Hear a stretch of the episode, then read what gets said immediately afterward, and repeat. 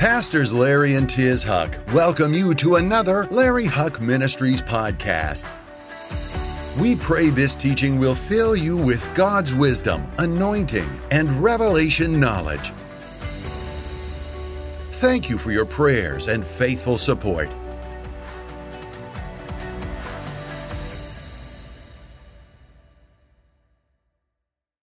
Come before your throne. We know it's a throne of grace and mercy, a throne of might and power. And Father, we thank you for the privilege that we can call upon you. But during this time, we ask you for a special blessing that you would bring a blessing on the nation of Israel, that you would bring a blessing on the people of Israel. Father, you said whatever we bind on earth can be bound in heaven. And so we bind right now in agreement with you every enemy that comes against the kingdom of God, the land of Israel, the children of Israel. We bind the spirit of anti Semitism, which is the anti God spirit. And Father, we thank you for victory in the land of Israel. We thank you for victory in Gaza. We thank you for victory around the world. And we will give you all the praise and all the glory. And we vow, Lord, that we will not be silent that we will be the light of the world, we will be clear, we will be loud, and we will be heard. And we give you all the praise and all the glory. And God, you are Almighty God. And everybody shouted, Give the Lord a clap offering one time. Amen. Praise the Lord. You may be seated. We're starting a little bit early because we have a very special guest uh, with us live from Israel. Uh, Sharon Haskel. Sharon is a Knesset member of the National Unity Party. We've met her, you know her. Uh, she's also uh, co chairman of the Knesset Christian Allies uh, uh, Caucus in Israel. They're having very difficult communication problems in Israel, as you can only imagine. Huh? So um, we're gonna we're gonna come right back to her if we can. Uh, we're going to talk about this in a little bit while we're waiting for a hookup. If you see my T-shirt uh, that I'm wearing, this is this is Aviv, and this is Raz. You're going to see some pictures here. I interviewed, uh, I talked with her family. Um, Raz is uh, Aviv is two years old, and Raz is four years old. I think four and a half years old, and they are uh, been captives, uh, kidnapped by Hamas for, uh, I think it's 40 something days now, along with a bunch of other children. And uh, one of the reasons why we're, we're doing this, and we're going to be continually doing this, is um, uh, I hate it when I hear the media. Listen, can I? Don't listen to MSNBC don't listen to CBS. Don't listen to ABC. Don't listen to those guys. Those guys are devils. These are not prisoners of war. You don't take 10 month old babies, two year old babies, as prisoners of war. And we'll probably talk about this as we get into it. Hamas uh, promised 10,000 American dollars and an apartment for every captive that these terrorists would take out of Israel. Why did they promise that? Well, and they'll never pay it. They promise it because they're using these babies just like they use their own babies. They use these babies as human shields. That's not what a soldier does, that's what a coward does. Okay, we've got Sharon back up. Sharon, can you hear us better now? Yes, I can hear you. Can you hear me? Yeah, we can hear you much better. Thank you, dear. So you're talking about the, the, the state of anti Semitism and what Jewish communities are facing not only in Israel but around the world. So go ahead. Yeah, um, so um, students on campuses in the United States have been violently attacked, uh, verbally abused. Um, they've been shut down. Any meeting that they're trying to do, um, you see also uh, uh, just whoever wants to go out and protest or stand with an Israeli flag in the streets of, like the streets of Los Angeles, uh, being violently attacked. I mean, just uh, a week and a half ago, Paul Wexler, who was demonstrating, just standing with a with an Israeli flag in the streets of Los Angeles, was hit violently and murdered by a pro-Palestinian protest who hit him in the head with a huge megaphone. Um, I mean, the, the Jewish people around the world are taking off their symbols. They're taking off their yarmulke. They're taking off mezuzahs off their walls uh, to hide their identity because they are being targeted. And these reminds us very dark time, you know, dark time where we had to hide our identity as Jews. Um, I'm really thankful, though, to God that during these times when we said never again, uh, usually we would have stand alone.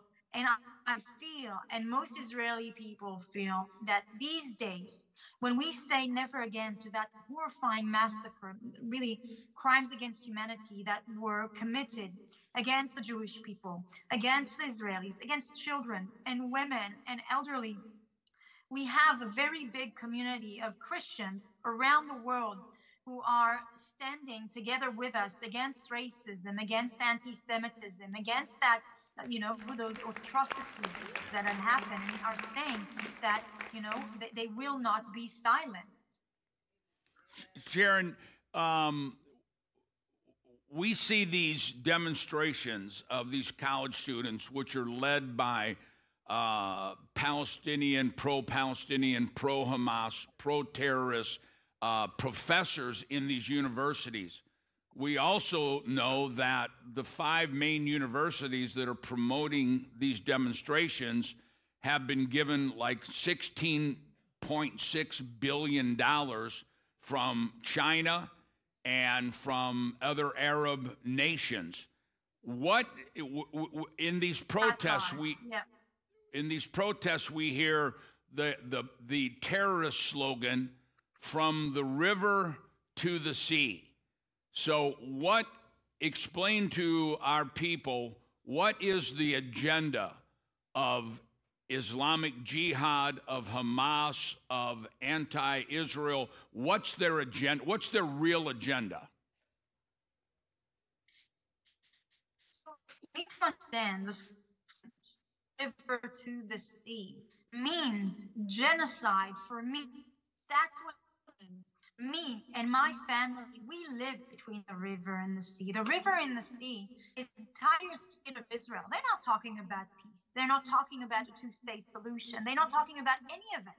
They are talking about freeing the entire state of Israel. Mm. Free of Jews. Okay? You just need to look into the areas of Judea and Samaria, the West Bank, and into the areas of Gaza. They've been free. They've been free for quite a few years now to their people, their education system, their culture, everything. And what kind of freedom did they receive? They received in Gaza complete freedom from Jews. We had to evacuate eh, to evacuate every single living Jew, even the dead who were buried there. We had to dig them out and bury them in Israel. And then after the Jews had to the, the, the Christians, and Christians had to go underground uh, uh, uh, priests and, and, Christian people, if they won't convert, they will be murdered. Most of them have already evacuated the Gaza Strip and are gone. The very few that are left are actually underground. And so when you ask yourself, what are they chanting? Free from what? That if you sell your property, be executed? Because that's the Palestinian law. And when you ask any Palestinians, would they accept any Jewish citizen? They say, of course not. Because this liberation movement that those progressive movement is calling for, these freedom fighters that they are describing are trying to free the world from anything but Islam. That is their mean. This is extreme Islam. This is radical Islam calling challenge on the entire world, on the infidels. And they're not ashamed of saying that. They're yeah. calling Israel the little Satan and, and America the big Satan. That's how they call us. And they are fighting not against the Jewish people or the Israelis, but against this concept of liberty and freedom and the values that we share, like women's right and equality and, and, and, and democracy. That's what we're actually fighting for. And, and yeah. Sharon, let me ask you two more questions. Um, why do you think anti Semitism is exploding around the world the way it is right now? Uh, we know it's been there, but all of a sudden it's just coming to the surface. And, and in America, in England, in Paris, why do you think this is happening? Well, there, there's always an excuse. There's always something that sort of needs to trigger it. Um, I mean, you know, uh, if you take years back and you try to describe anti-Semitism, you know, you, you, don't, you, you just need any kind of excuse as long as it fits your narrative, then that will be okay uh, it, it, talks about emotions and not about logic or facts. I mean, Jews for, for many years were uh, were were um, considered uh, this agent of, of communism, you know, and then the world would hate us because the Jews are these communists, and there'll be huge demonstration and the rise of anti-Semitism, and then the same people will blame us for capitalism. So the Jews are controlling the world, and they're controlling capitalism, and that's the idea of Jews. As long as it fits their narrative, and then the Corona came, and of course, it's the Jews who spread it, and there's another rise of anti Semitism. Every single time the world is in a problem, there's a conflict, there's an issue, it's always Israel's fault. It's yeah. always the Jews' fault. They only, you know, you know, this is a hatred. And every time that something happened, they blame it on the Jews. And right now, this just fits their narrative. And you see this all these people that are coming out and it's really to be honest it's heartbreaking. It's heartbreaking because i see people marching in the streets in support of, of a, a terrible massacre that we've experienced. These are little children babies who were shot in the head at point blank. What in the earth what in the world did a child ever did to anyone that it would be shot and yeah. abused and be uploaded to social media. Why? How does peace, how does raping a 13 year old girl in front of her parents advance any kind of peace in the Middle East? How does uh, uh, uh, uh, cutting a pregnant woman's belly and behead the baby that was in her belly, how does that advance the better life of the Palestinian, even a single one? Yeah. Absolutely ridiculous. And you see so many people who go out in support of Hamas, but they don't understand that they're just a tool. They're just a tool in that wider goal of radical Islam to picture itself as if, you know, that they are the victims. And they completely, completely uh, uh, discharge and, and, and ignore any kind of fact or history or, or, or, you know, their leadership that's saying it out loud. They're ignoring it as long as it fits their narrative. And, and you know, I'm really worried. I'm worried also about the Western society. Yeah. I see all these young people advocating for this such. I mean, Sharon, people who deserve freedom, real freedom and liberties, are people who are willing to fight for it. Because every generation will be challenged. Every generation, someone's going to try and take our freedom, our values, and it is our our job and it is our role to fight for these freedom and defend it. Sharon, let me ask you. We're, let me let me ask you. I, I just got back from Israel a couple days ago and everywhere we, everybody's always been appreciative of Christians that stand with Israel. But I've never seen the Jewish people so appreciative as they are right now. How important is it that we as Christians speak up loud and clear, saying that Israel not only has the right to defend itself, but the obligation to defeat this enemy once and for all. How important is it that we speak up? It is crucial. It is crucial for Israel, and it is also crucial for you and your children because they're coming for Israel because we're just the front. But you are going to be next. And what we are fighting for is those values that we cherish so much, that we fought so hard to, to have them. Our freedom, our children's freedom, equality, freedom of religion, the sanctity of life. That's what they're challenging. And this is the clash of civilization, and it's very dangerous and it's very difficult here in the Middle East. But throughout generation and generation, the Jewish people have stood and been through so many times that people and and and and, and ruler have tried to eliminate the Jewish people, and we overcame it. But we need a friend now. We need a friend to support and to, to be that bridge together. Please don't be silent. You can't be silent because when we said never again after the Holocaust, this is never again now when Jews are being attacked, when Jews are violently being being harassed in the streets in their home, they're being targeted. But not just Israel, but the Jewish in your cities, in your towns, in your country. People are going, targeting their houses, their children in school. My niece, my sister lives in Texas. I won't give out the city name, but she lives in Texas. And my niece went to school. She's only eight years old. And she was sitting in the dining area when they had a lunch break. And one of the kids was shouting out, I'm going to kill all the Jews. An yeah. eight year old. Is that what she needs to hear? And that's in America, that's in Texas. We need you. You cannot be silent when people are trying to bully us, to push us, to violently attack us, all of us. Because they say it out clear their leadership. First are the Jews, and then they're going to come for the yeah. Christians too. Yeah. Yeah.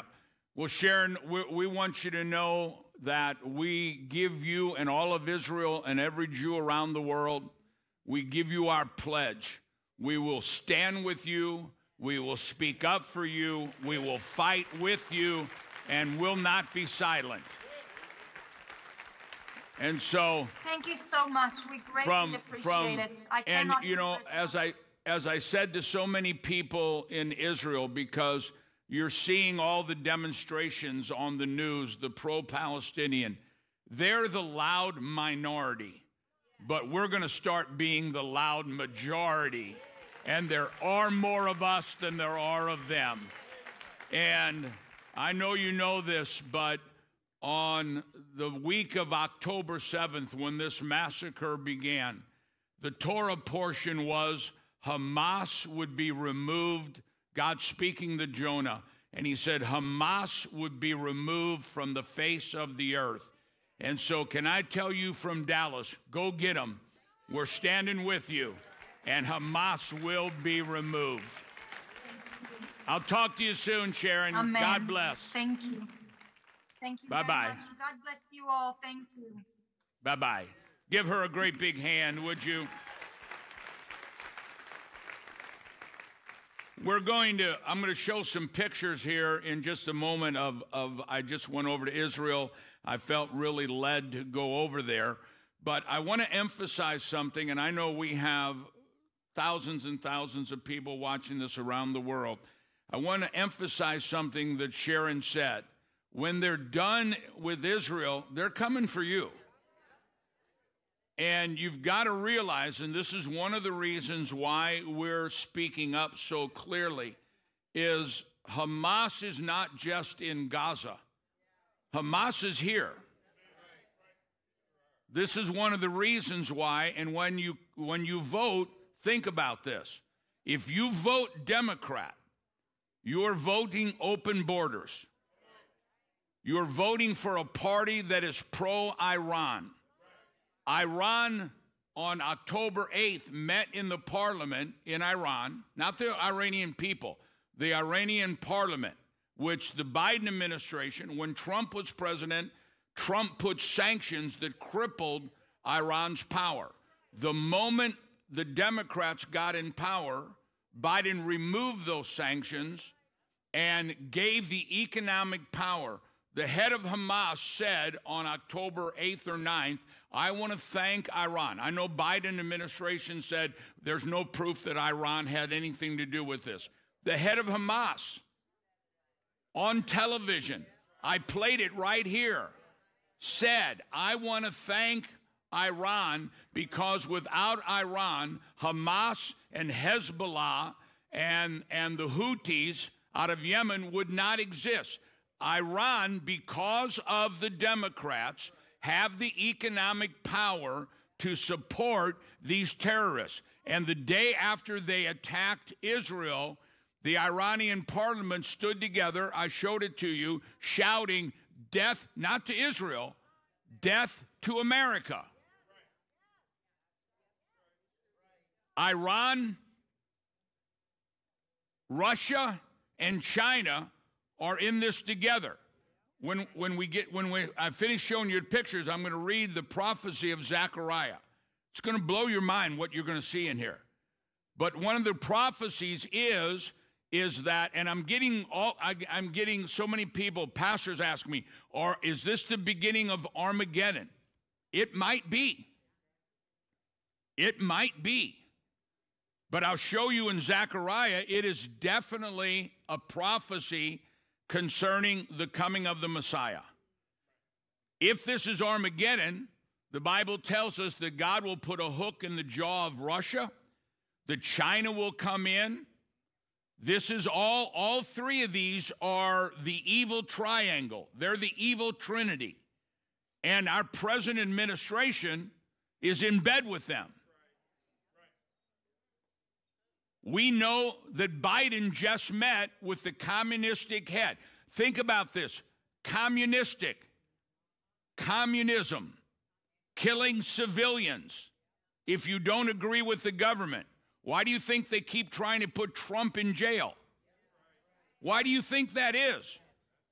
If they can trump up charges against an ex president why do you think that Biden wants 78,000 more IRS agents? Why do you think it was so hard a few years ago to buy ammo? Because it was all bought up by the IRS. Wake up, America.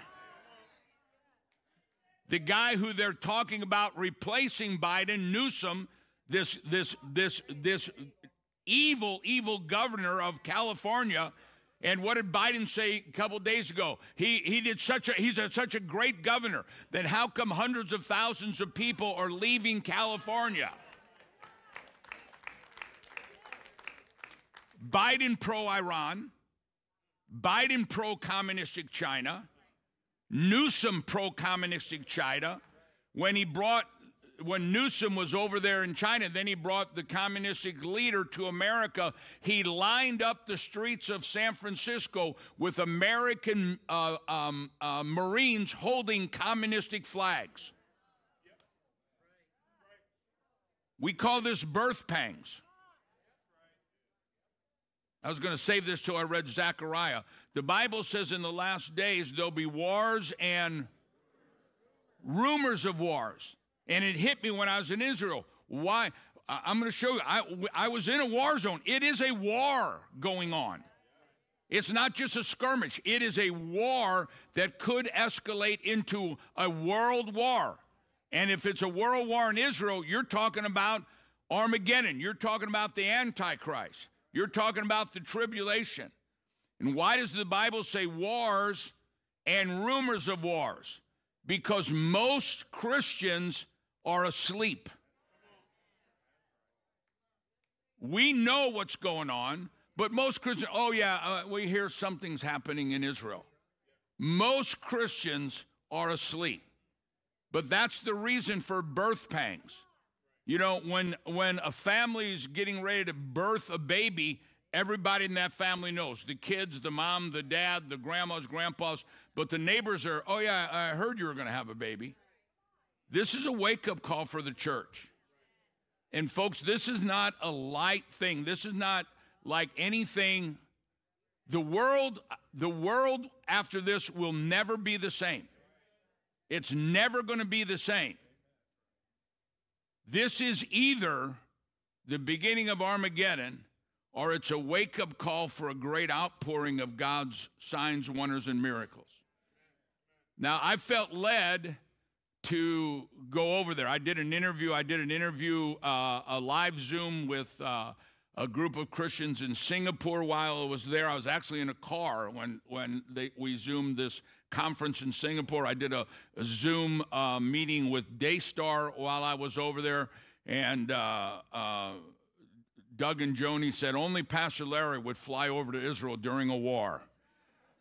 But I wanted to go over there, and because what you're hearing a lot now, it, it, you know, it, it it amazes me how stupid people are.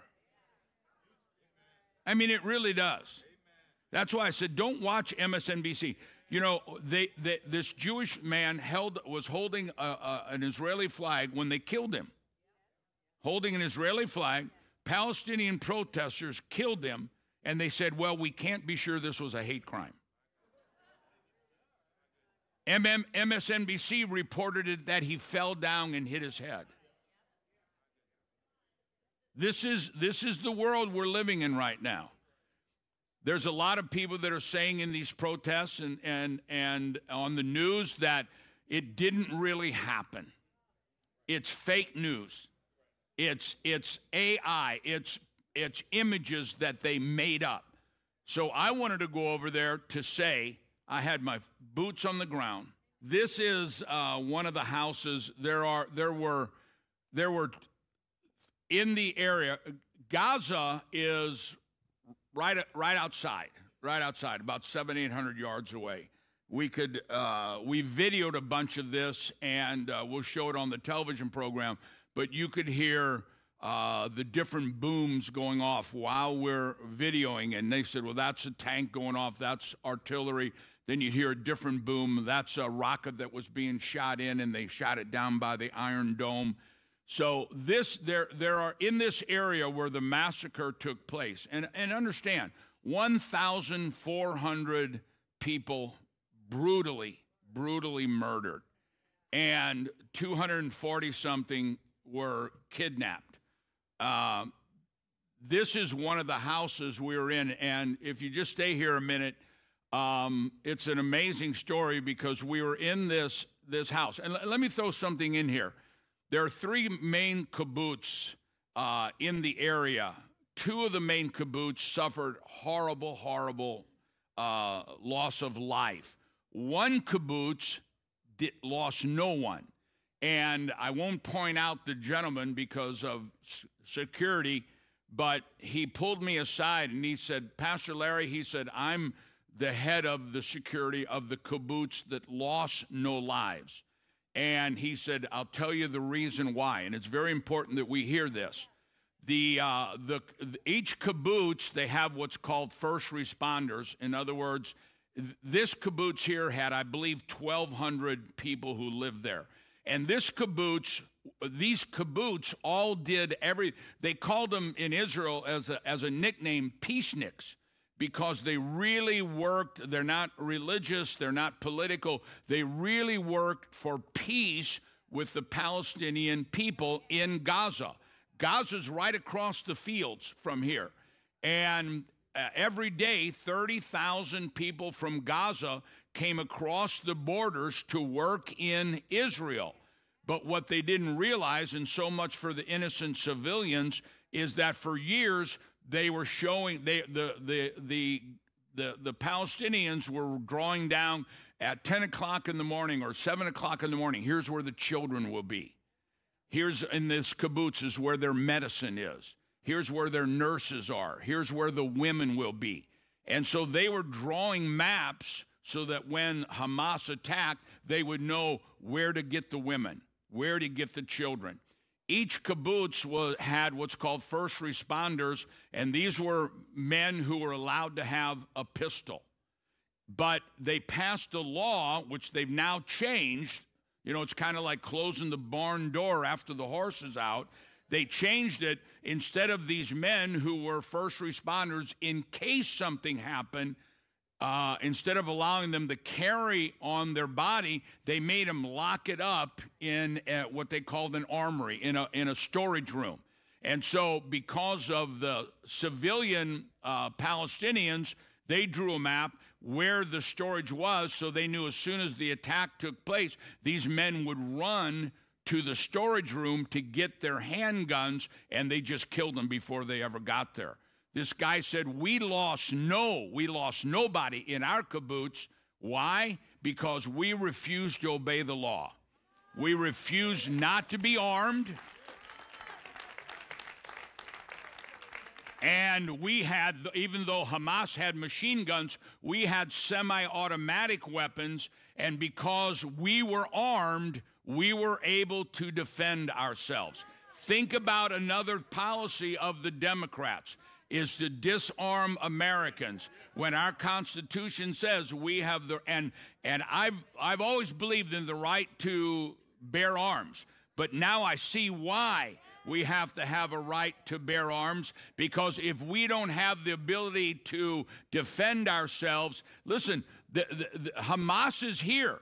This is why the open borders. You know, in the last month, it's been something like 7,000 Chinese have been allowed into our country in the last month.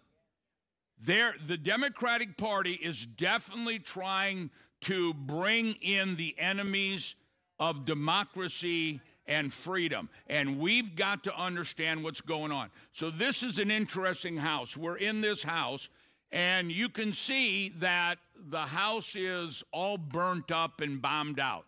What Hamas did, and by the way, by the way, uh, and I, I can't remember if I told you this, I've done so many interviews. Hamas put a bounty out on, did I already say this?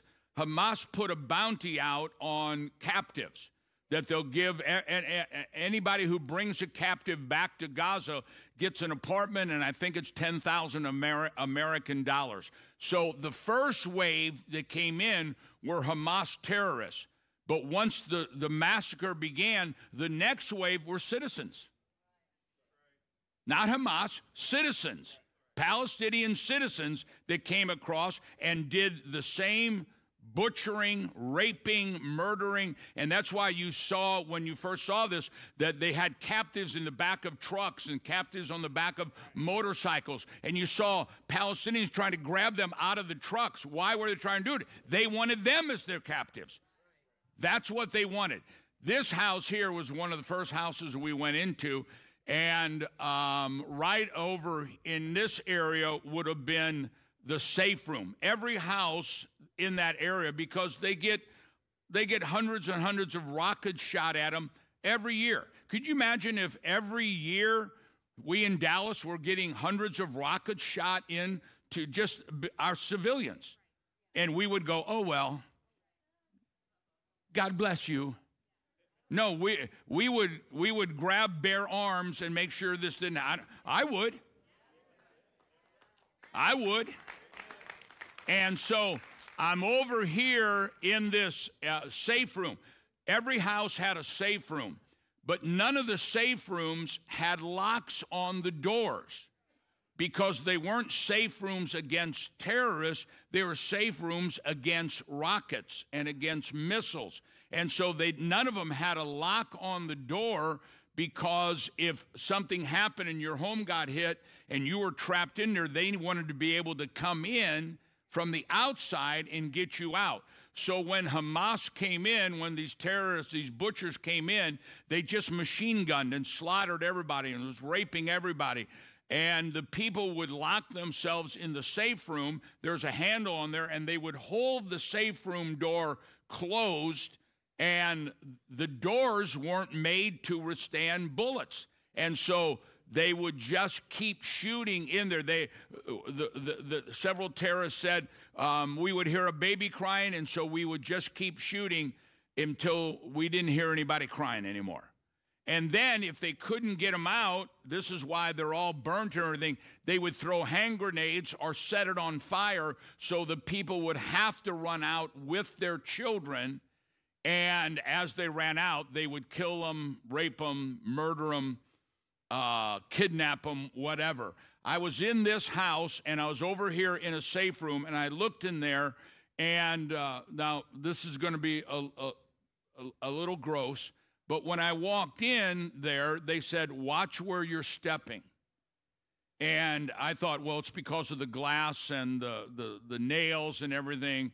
And I said, that's, I know I wore, that's why I wore boots. And they said, we're still collecting body parts because what they did was when they grabbed the children or the women or whoever, they cut their hands off, then they cut their arms off, then they cut their legs off while they're still alive.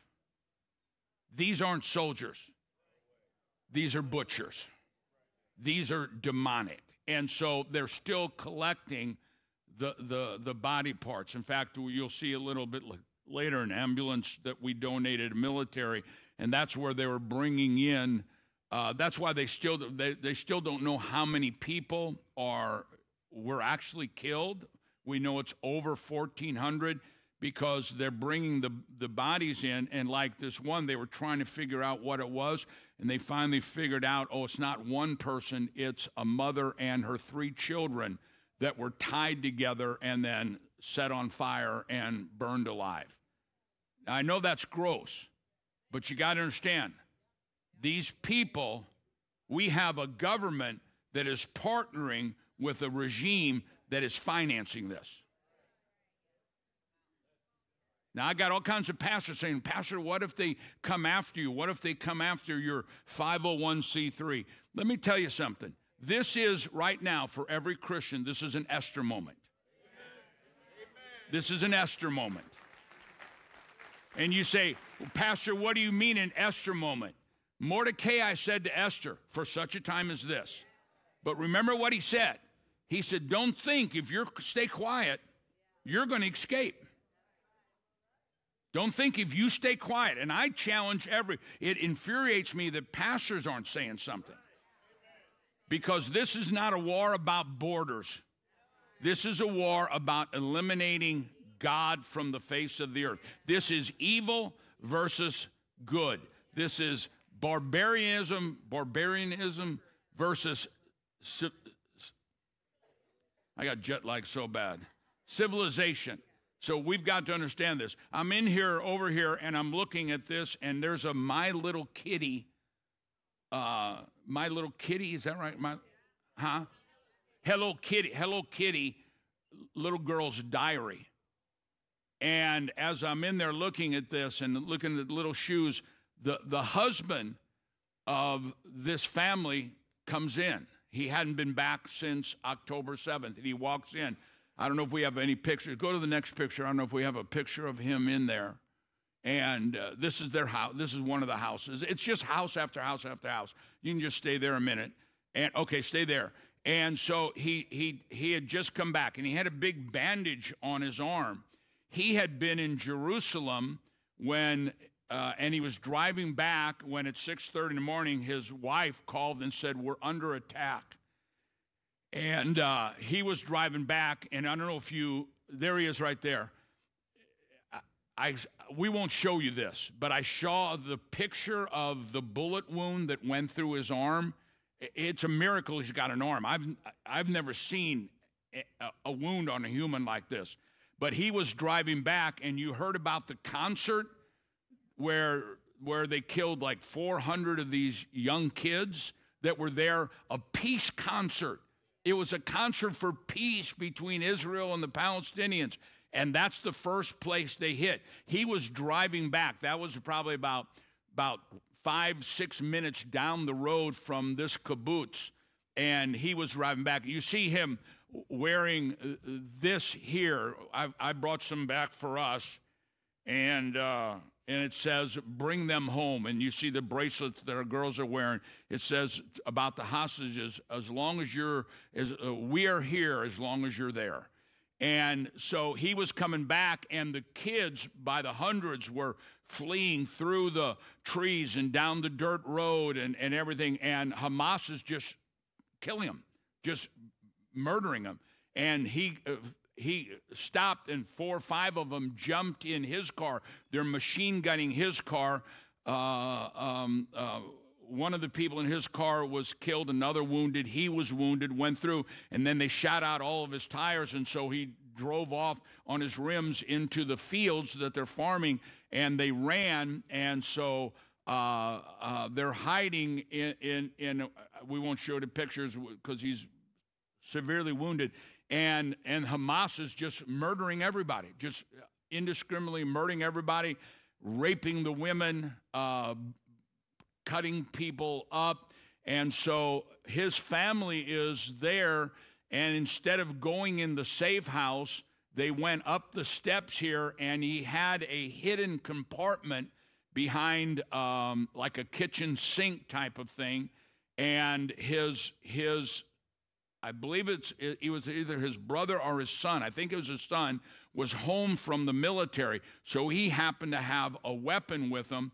And so um, they're hiding in there, uh, him and his, his wife and his two daughters and the, the son, I think it was from the military, and they're hiding. And the people, the, the Hamas people, um, didn't just sweep through. They went into every house. They would sit there and eat while they're bringing people in to do ungodly things to them. They're sitting there because this there was th- 3,000 Hamas came in, 3,000. And then the next wave was thousands of civilians. And so they're partying while this butchering is going on. One reporter, um, Hamas wore uh, GoPro cameras on their heads and videoed all this. You know, Nazis did this to Jews but when they realized that the war was ending, they tried to destroy the enemy. Hamas didn't try to destroy it, Hamas sent it out in media and took the people's own cameras and did unbelievable things and then send the video from the, the, the daughter's camera to the parents. And they're eating and, and partying. this guy's family was upstairs, and when they were done eating and he, they could hear the screaming and everything going on, the Hamas people came in and they were ransacking and shooting and burning everything, and then realized there might be something back there. One of the Hamas guys crawled in, and the guy shot him and killed him. And then he jumped out and started killing. And once they realized he had an automatic weapon, they fled. And so his family by a he, he said he said I'm not a, I'm not a follower of God but a miracle saved my family's life. And, and that that is without a doubt. So uh, go to the next picture. Um, okay here is if you remember uh, in February or something we brought in a group of Ethiopian uh, uh for Aliyah and they were down in there. We were down in the center, down in where the massacre took place. And these are the kids uh, that we had to get out. You, you, we partnered with Keren Hayesod, got them out of the massacre area and housing them in in uh, up uh, outside of Tel Aviv now. But if if these kids hadn't been rescued, these kids would have been killed. And so, when we're talking about one of the reasons why I, I, I did this and why we're going to keep talking about it is we keep hearing the word hostage. And hostage is a word, these aren't words, these are babies. The hostage, you know, you just keep hearing it until it just becomes a, a word. You know, these are, these are human beings. And so, next picture. I don't know if we haven't. Do we have any more of the kibbutz, or did you already blow it? JP. Okay, so this this here, uh, of course, you know Sam, and that's Edna from Keren Hayesod.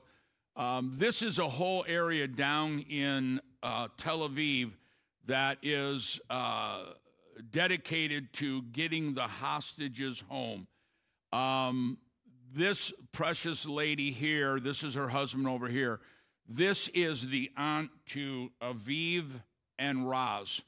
Um, you you see you see and you'll see we've got posters hanging up over here. This is this is Aviv here. This is their their brother. uh, Aviv and Raz is, uh, uh, is, is been kidnapped. Their mother has been kidnapped. Their uncle there, her brother, has been kidnapped. They were all in the same house. And the grandmother was kidnapped. So they, they thought there was five just from this family. And uh, uh, when, when IDF, Israeli Defense Forces, crossed into Gaza, they found the mother's body. If you you saw on the news, it showed it a lot. Um, there were people in the back of this truck or jeep type of thing, and there was a grandmother there, and they kept trying to put like a flag over her head. That's the mom. And so uh, Raz is like four and a half years old, I think. Uh, Aviv is uh, two years old. Nobody knows where they are. And you know what really ticks me off? You know, I've been a Christian uh, almost 50 years. I haven't cussed in 50 years. These people almost make me want to cuss because there are no good words to describe them. Do you forgive me for that? And if you don't,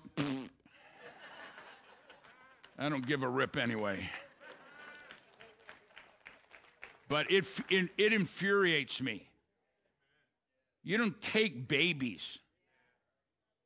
Soldiers fight soldiers. You don't take babies and you don't take women. You don't rape 12 year old little girls. And so, you know, we're, we're, talking to them, and to be honest with you, um, they were d- devastated. You know, they're, they're tired of talking. I, I gotta be honest with you. And I started, I started sharing with them that, you know, we believe in miracles because when you hear when you hear what it is these people did remember they took hose that you hoe the ground with and cut the heads off of 40 babies remember that as sharon was saying they took a 12 year little girl and broke her leg apart while they raped her over and over again in front of her parents Remember that. That's what we're dealing with. Remember that come voting time.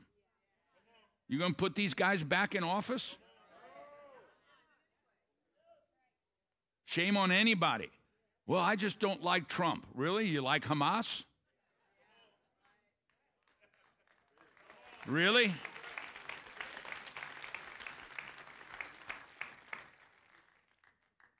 And so you know, I, I don't know if I, I could teach on Zechariah 9 for two months. But here's one of the prophecies in Zechariah 9 that's amazing. So we're talking to them, and, and you know what? I, we're encouraging them and stuff. And I told them about the miracle. I said, We believe in, in miracles. And I told them about Lion, and I told them about Tiz. And they, they're picking up. And I said, But look what God showed me. I was in my hotel room uh, watching the news, and, and I'm, I'm looking at Ashkelon, and I'm looking at Gaza, and I'm going, this is what the prophet Zechariah talked about. And maybe I don't know if I'll get to it today, but this is what he's talking about. But one of the amazing things, we were sitting at dinner, Sam and and and uh, Edna, and you know, I don't. Uh, Edna's not religious, and I told, and we're talking about the lady that we're going to have here on December third, who could be the next prime minister. And I said, You look at Zechariah 9, and we're, we're in the restaurant, and all of a sudden Edna goes, Oh my gosh, oh my gosh. And I shared him with this. It says that when the enemy comes and attacks Israel and this and that, and he said, I saw, and it doesn't read right in English, she was reading in Hebrew. It says, I saw the prisoners in the tunnel without water, and I came and set them free. And I gave that to her. And we need to really pray for this that God will come and set those captives free. Amen. But I mean, you, you look at Zechariah 9, and it's amazing. All right, let's go on. I'm, I'm running out of time. Uh, next one. All right, so here's an amazing thing. When we were there last, when did we go? Uh, uh, May. We were there in May and we went to, we got into a military base right by the Gaza border that's like Israel's Green Beret of Green Beret, of Rangers. I mean, they're the elite. And Sam and Shmulik said, you know, even members of parliament don't get in here. And we went in there and we saw the dedication of these young men 19 20 21 22 years old. And they were like the, the, the elite of the elite. They're the ones that go in there and find them in the tunnels and, and stuff. And i was so moved by them and by the way we found out while we we're there that keep that picture there that three of those young men that we fell in love with have already died in gaza and so we need to keep. I got a I got a I got a uh, text from uh, uh, a rabbi in Israel, uh, a rabbi that we met when I spoke at the Jewish uh, meeting at the hotel four or five weeks ago. Uh, the rabbi here in Dallas, his grandson was killed this morning in Gaza. And so keep them in prayer. But while we were there, I met the commander of this base, and and I was just moved. You know, the Bible says, don't worry about what you're going to eat, what you're going to wear, where you're going to sleep, but look for a place to be a blessing, right? And so we were there, and I realized the sacrifice that these young men make. And I said to the commander, I said, what, what do you need here? Is there any way we can help you? And he said, All of our armored ambulances are old. And he said, We need, we need an ambulance. And so right there, I volunteered that you would buy one. And little did we know, little did we know that this was going to happen. And so this was the last day that we were there. And uh, in fact, they didn't even get, you can see here, this ambulance was donated by New Beginnings Church of Larry Huch Ministries of Dallas, Texas, and Keren Hayesod uh, for the Israeli soldiers. It just got in, they just equipped it, and the next day, and in fact, they, they just put a, a uh, magnet sign on there because they haven't even had a chance to, to paint, you know, donated by you. And the next day, it was going to Gaza for the soldiers. And uh, it, it will save thousands and thousands of soldiers' lives, civilians' lives. And so, but we didn't know. See, that's why when God leads you to do something, you do it. You don't it doesn't necessarily make sense. And so while we were there, and of course, um, uh, I think four or five of their ambulances already been bombed. We last week, I think we bought two more ambulances for Magen David Adom, uh, and uh, and and uh, I think 14 of their ambulances have been bombed and destroyed. And so while we were there, I told Magen David Adom, we will buy another one for you. And I told the military that we will buy another one for you. And so they're $165,000 a piece. They're not ambulances, they're ICU units on wheels. They're, they're like an operating room on wheels. This one is in Gaza right now. I told them next week we'd send another one. I told Magen David Adom we'd send another one to them. And so uh, I volunteered all of you to, it's um, $330,000 or whatever it is, but uh, uh, it, just think you're, you're, you're, saving people's lives. All right, I, I, so we need you to give. You know, I don't take offerings, we just let God move on people, but uh, we need you to give. Here's a neat thing. Some, uh, when when uh, I was doing the interview with Daystar Zoom from Jerusalem, uh, Doug said to me, he said, Pastor Larry, what, with all the bad that's going on, what good is going on? And here's an amazing thing. When I landed in, in uh, Tel Aviv and they were driving me up to um, Jerusalem from Tel Aviv, the young man that was driving me, he, uh, he they were, they were everywhere we went, people were over the top because they feel like right now they're alone. They see all the demonstrations. They see CNN. They see, you know, CNN, the communistic news network, and uh, they see MSNBC. And I won't even tell you what acronym I've given that. Um, but they see all the demonstrations, so they think they're alone. And so far, I mean, Israel, Jerusalem's empty. I mean, there's nobody on the streets. There's nobody. It's like a ghost town. And so here's uh, this little Christian pastor that's that's up there uh, standing up for Israel and representing all of you, and they were beyond appreciative, everybody. And he said to me, he said, You know, on October 6th, Israel wasn't a great nation. And he said, We weren't a great nation because we fought with each other about everything. We, you know, religious, secular, political, we fought about it with each other. But on October 7th, we become one nation. We became a nation of unity. And we saw that everywhere. What this is, I had just met with one of the mayors from this area, uh, had a meeting with him about some things that we want to volunteer to help do um, to fix this place. And uh, he said, walk across the street. And so we walked across the street. If you look at these Army guys, most of these Army guys are older. You know why? 360,000 men were called up out of, into, out of the reserve. And they're family men, they're doctors, they're bakers, they're whatever. And this area here, there's th- every day thousands of soldiers come in there. And uh, they're cooking them hamburgers, or they're cooking them uh, food, or they're giving them haircuts, or they're they're doing something, and it's all being done by volunteers, by civilians that are just taking off from their work or shutting their business down to come and serve the soldiers while the soldiers are protecting them and defeating the enemy. Um, uh, they asked me to help make make so you can tell I had no idea what I was doing and uh, I, I was just uselessly in the way, but it was a it was a photo op and and uh, I don't know if you got a Okay, back, uh, back up. So uh, uh, we don't have it. I, I, should have picked that photo out. There's one guy there, and he's a big burly guy, probably about 45 years old.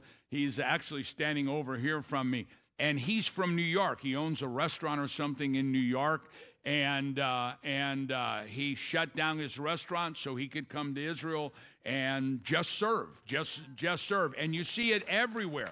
You see it everywhere. People, they they what Satan's meant for evil, God is using it for good. And you know, you think about a kingdom divided against itself can't stand.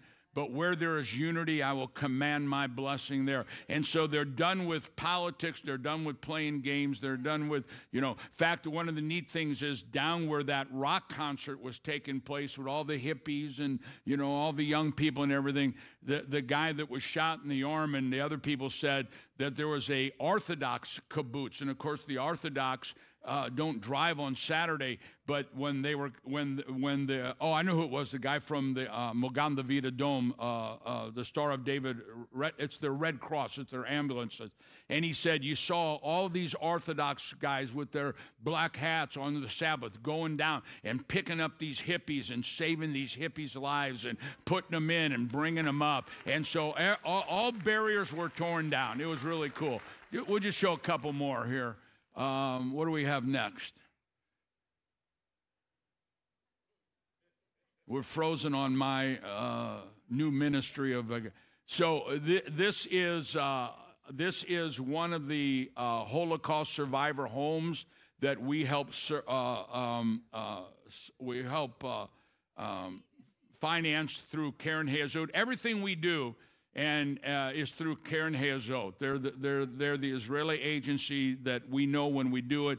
Uh, it's funded, and so every uh, Passover, every Rosh Hashanah, Yom Kippur, Sukkot, uh, whatever, we make sure they get um, um, meals for that, and we make sure they're, and so every week they get meals, and so uh, once again, they had me uselessly giving this guy uh, in the Holocaust. All right, so we are over there, and I saw, I saw, I heard of so much bloodshed that I, I really felt I'm going to give blood. And so we're at the, uh, I'm actually not passing out. I'm actually talking to somebody. But, uh, you know, it's an interesting thing. The night before I knew I was giving blood, the, the last day there, and I was in my room and I going, you know, what is it stupid that I give blood? You know, I'm thinking this. Is it stupid that I give blood? What what difference does it make if one more person gives blood? When, when we got there, we found out how much they need blood because there's there's thousands and thousands that are wounded. Plus the military's in there and they're being wounded and and everything. And God spoke to me and he said, That's the same thing when people think, well, what will my $20 do towards a $165,000 ambulance? And if everybody thought that, there would be nobody giving blood. And if everybody thought that, we wouldn't be buying an ambulance. And so it, it makes a difference when we do what God tells us as an individual. But I didn't realize how uh, moving it was for the Jewish community that we gave blood. And, uh, and so this is the same organization. The, it's called Magen David Adom. I think we've bought 10 or 12 ICU units on, and we promise another one. And once again, everything we do goes through Keren Hayesod, Keren Hayesod, the uh, uh, um, uh, Jewish agency with the government there. And so every penny that we give for a project, every penny goes to that project. And so it, it's neat people. All right. It was my birthday.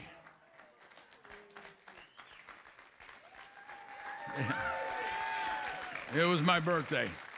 In fact, the, the Holocaust survivors sang me happy birthday. They, they have a choir, they're amazing, and they sang Hallelujah. It was beautiful. And then they sang happy birthday. So move on from that. this, this, real quick here, these are people who lost uh, family members this gentleman here, forgive me, I can't remember his name. And see, he's wearing the tag, she's wearing the tag. And he's always, he's, Sam and Shmulik told me he's very well known because he's always been, for years and years, a volunteer to help families who have lost someone through terrorism. And his son was killed during the massacre. And uh, uh, that's Karen. I can't remember exactly the, the story, but she lost, uh, I think, her mother and father in one of the kibbutz during the act of terrorism. And uh, it's just heartbreaking to, to, hear their story. So, uh, Holocaust survivors, uh, they're the ones that sang happy birthday to me. I'm, I'm the youngest one. move on, move on. Go, go to the next one. Uh, this is, uh, help me with his last name, President, this, he's ex-president of Israel, President Rifki, Rifki, Rif, Rif, Rif, something like that. And, and we're going in, this, this is a whole five-story building that a company has dedicated just to the recovery of Holocaust or of the uh, hostages. They've dedicated the whole building. I think there's something like 15,000 volunteers that are in there doctors, nurses, psychiatrists, sociologists, all those people. And you, we ran into him. We ran into, uh, we're all trying to get on the elevator and ran into one of the generals there. Uh, uh, and then Sam got, and I got to go. We don't have pictures. We got to go to right across the street to Israelis um, um, uh, Pentagon. It would be their, uh, their Pentagon. We got to meet with Ambassador Ron Dermer for about 55 minutes you know, y'all know Sam uh, from Keren Hayesod. Uh, anything else? Is that at the end of it? Anything else? Uh, Ethiopian, the Ethiopian ladies uh, from uh, that we you brought in, and they sang me happy birthday too. I had three happy birthday parties. Okay, that's you know Shmulik. Okay, what else we have? move on quickly,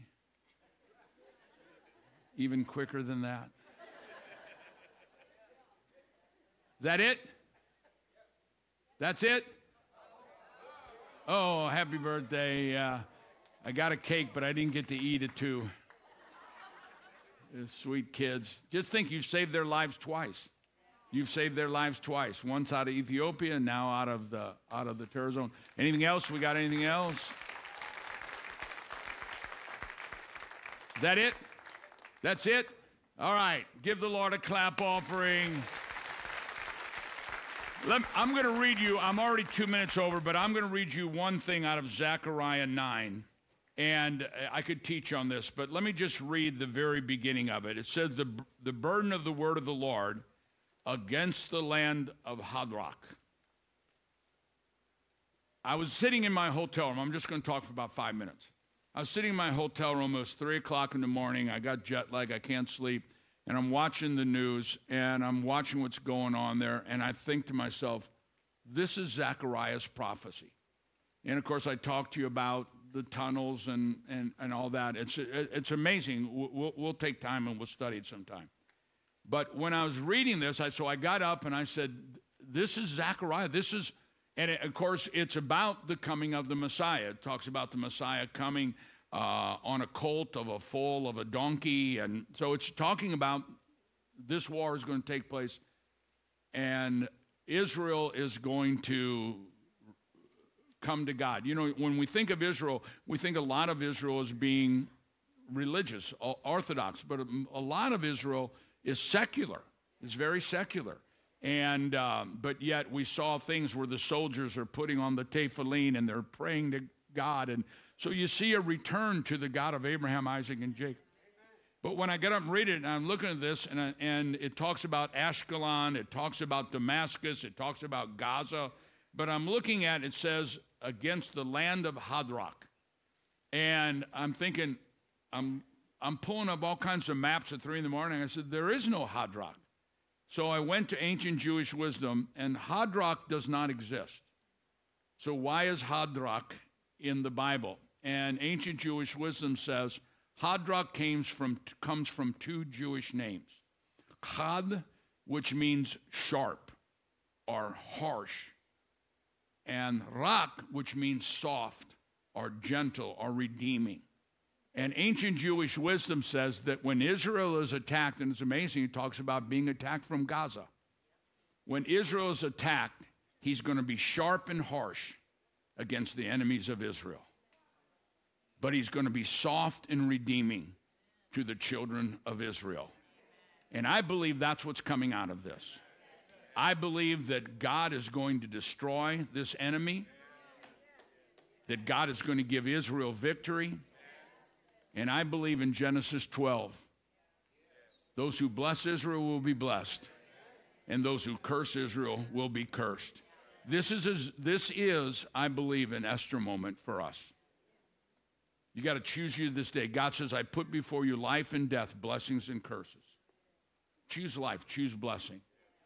And we need to not just be silent and say, well, we're for Israel. We need to be loud, we need to be vocal, we need to be bold, and we need to let the world know we are standing with Israel, and Israel has every right in the world to defeat this enemy once and for all. If you remember, the day, the, the Torah portion, the week that Israel was attacked by Hamas, God says, I will destroy, God's speaking to, to, to uh, Noah, and he says, I will destroy Hamas from the face of the earth. This is the time that we make a stand with Israel. Can I have an amen? Would you give the Lord a clap offering?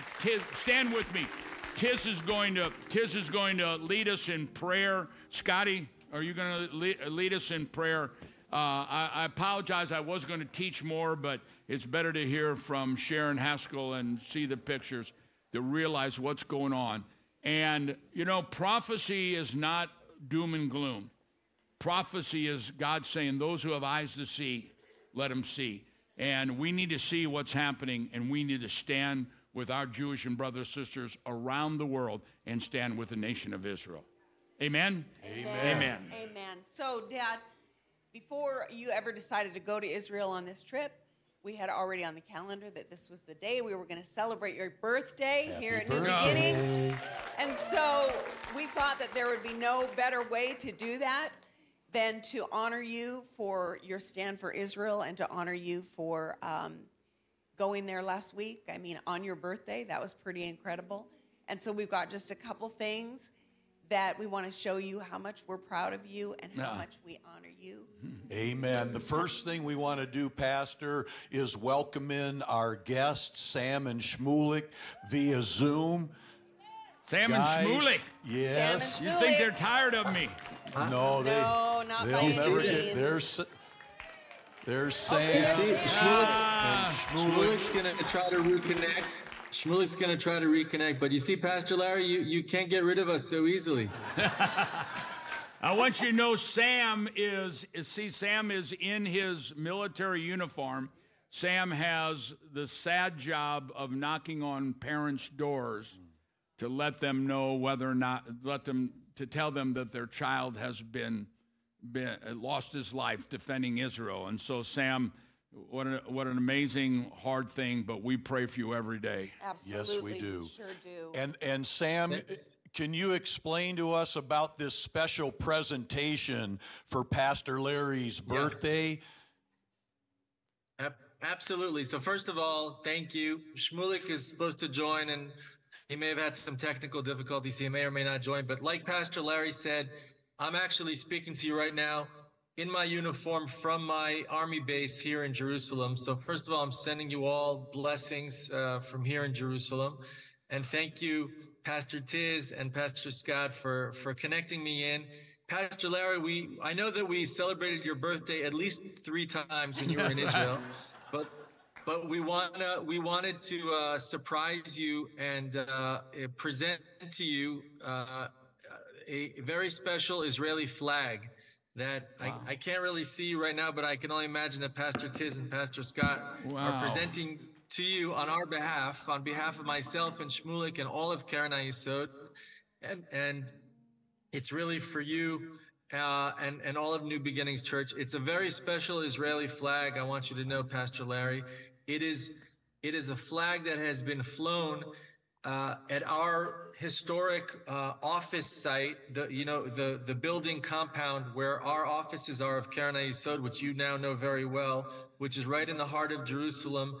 And it's the headquarters of all of the national institutions, the founding national institutions of the state of Israel. And so this is a flag that's now been retired from being Oh, flown wow. At the national institutions, and it's now being presented to you for your birthday. And I think it's, God. it symbolizes Oh, it really wow. symbolizes the partnership between New Beginnings Church, Larry Huch Ministries, and Keren Hayesod, which we've now had, I think, for almost 10 years, probably. Yeah. Uh, with with me, it's been five years, but I think we've we've we've strengthened and deepened the relationship, and through your really close uh, partnership with us as a founding national institution, uh, as you know, we've been able to support fulfilling Bible prophecy, whether it was Aliyah during the war with Ukraine, which is still ongoing, helping the Holocaust survivors, and now during this terrible war, which is really a war for all of us of, of- good against evil and uh, civilization against, uh, uh, you know, barbarism and Judeo-Christian values against evil. And you're helping us support not only of those things that, that you mentioned uh, in showing the pictures, but in, in helping the victims of terror directly through the work that we do with the Victims of Terror Fund. And so we thought that this would be a great uh, birthday gift for you, uh, Pastor Larry. Oh, thank you guys. And this is for, for all of us. And Shmulik is here with us now. Oh. Shmulik, thank you, my friend. Shalom, shalom, Pastor Larry, and happy birthday. I don't think we could choose a better gift to give you beside the flag of Israel that you love so, so much. Thank you and happy birthday. Thank you, guys. Thank you so much. Amazing. Sam, real, real quick, just so people know how how uh, amazing this flag is. Um, where Keren Hayesod's uh, offices are, can you tell the people the balcony that we've stood up on the balcony and back in what 1948, what was announced from that balcony? Yeah, so just to give you an idea, the, that uh, that famous courtyard, which is Shmulik and I have the the privilege and the blessing of walking through it every morning when we come to work in Israel, and and you've been there many times. Uh, actually, all three of you, uh, I believe, uh, with Pastor Scott and Pastor Tiz, we want to have you all again soon. Um, it's a historic building, uh, the whole complex where we are. It was actually built in the late 1920s, so even before the establishment of the modern state of Israel. And it really was built to be the seat of government because even before the state of Israel was announced, it was the center of the governing body of the Jewish people in the land of Israel. And then in 1948, uh, the first prime minister, David Ben Gurion, was there. And, and that balcony that you were referring to, Pastor Larry, that's where it was announced uh, many things were actually announced and celebrated there. When uh, in November 1947, when it was announced that there was going to be a state, and then of course in May 1948, when it was announced that Israel had declared its independence. Uh, it was announced from that balcony where we stood together to the masses of people in the Jewish uh, homeland, uh, and they just celebrated. And uh, and so we thought it would be really special that you would have that, and you could always uh, wherever you put it, you would you would think back to that and your connection with not only the state of Israel but with Keren HaYesod and the national institutions. And I I I would be remiss if mm. I hmm. didn't take this opportunity.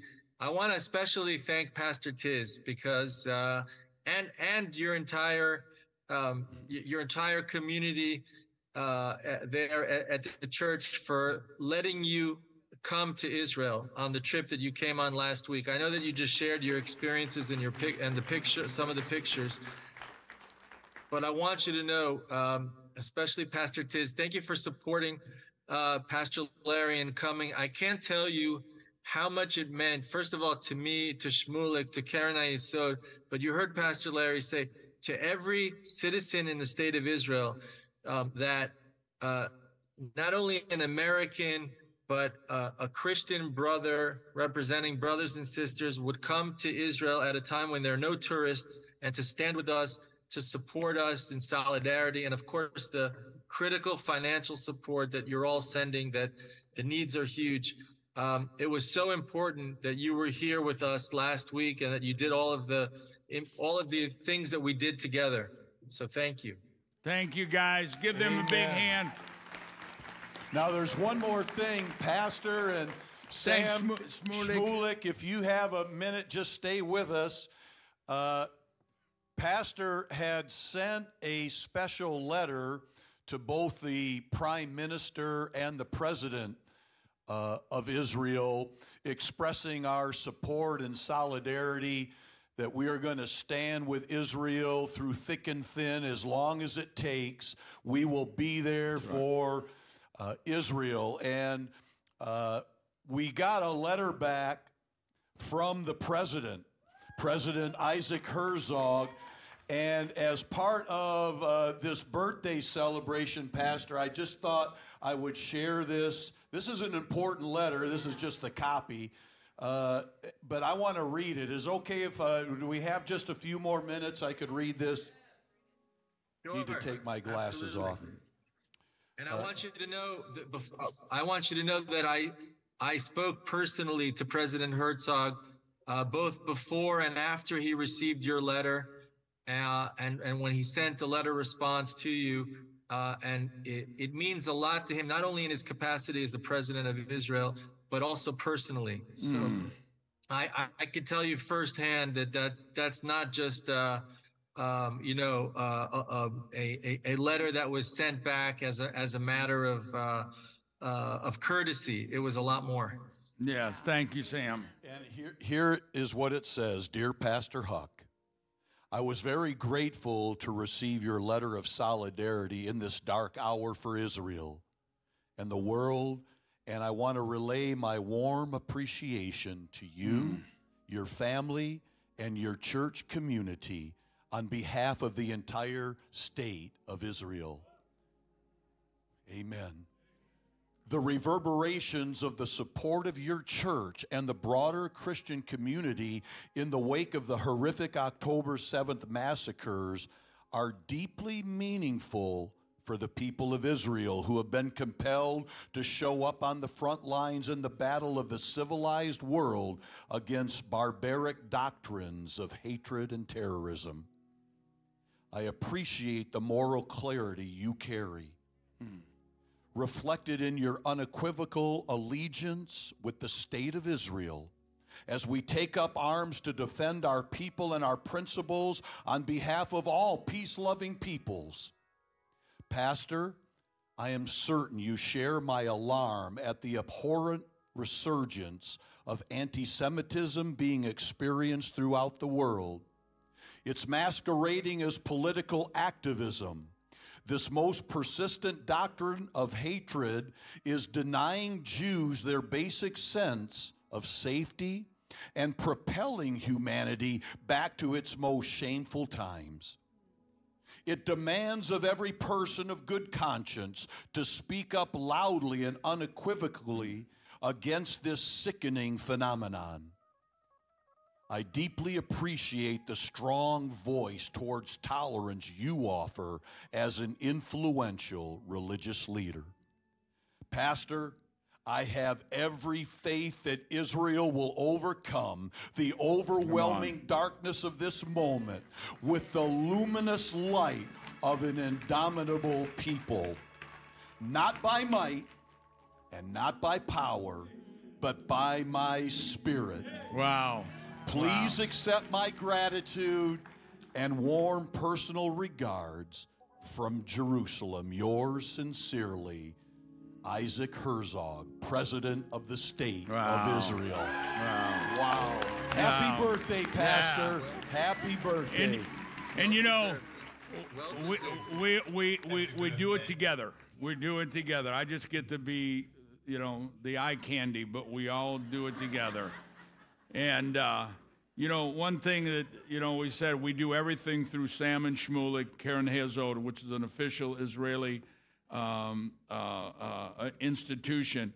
And maybe you don't know, but for the most part, Keren Hayesod reached out to the Jewish community for these projects. And we were the first Gentiles ever to partner with Keren Hayesod. And this has opened the doors.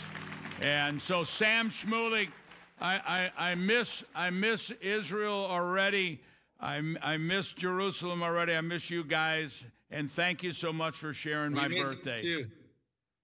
Well, we, we miss you too. And uh, just because we know how much you miss it, I'm going to bring some Israel to you.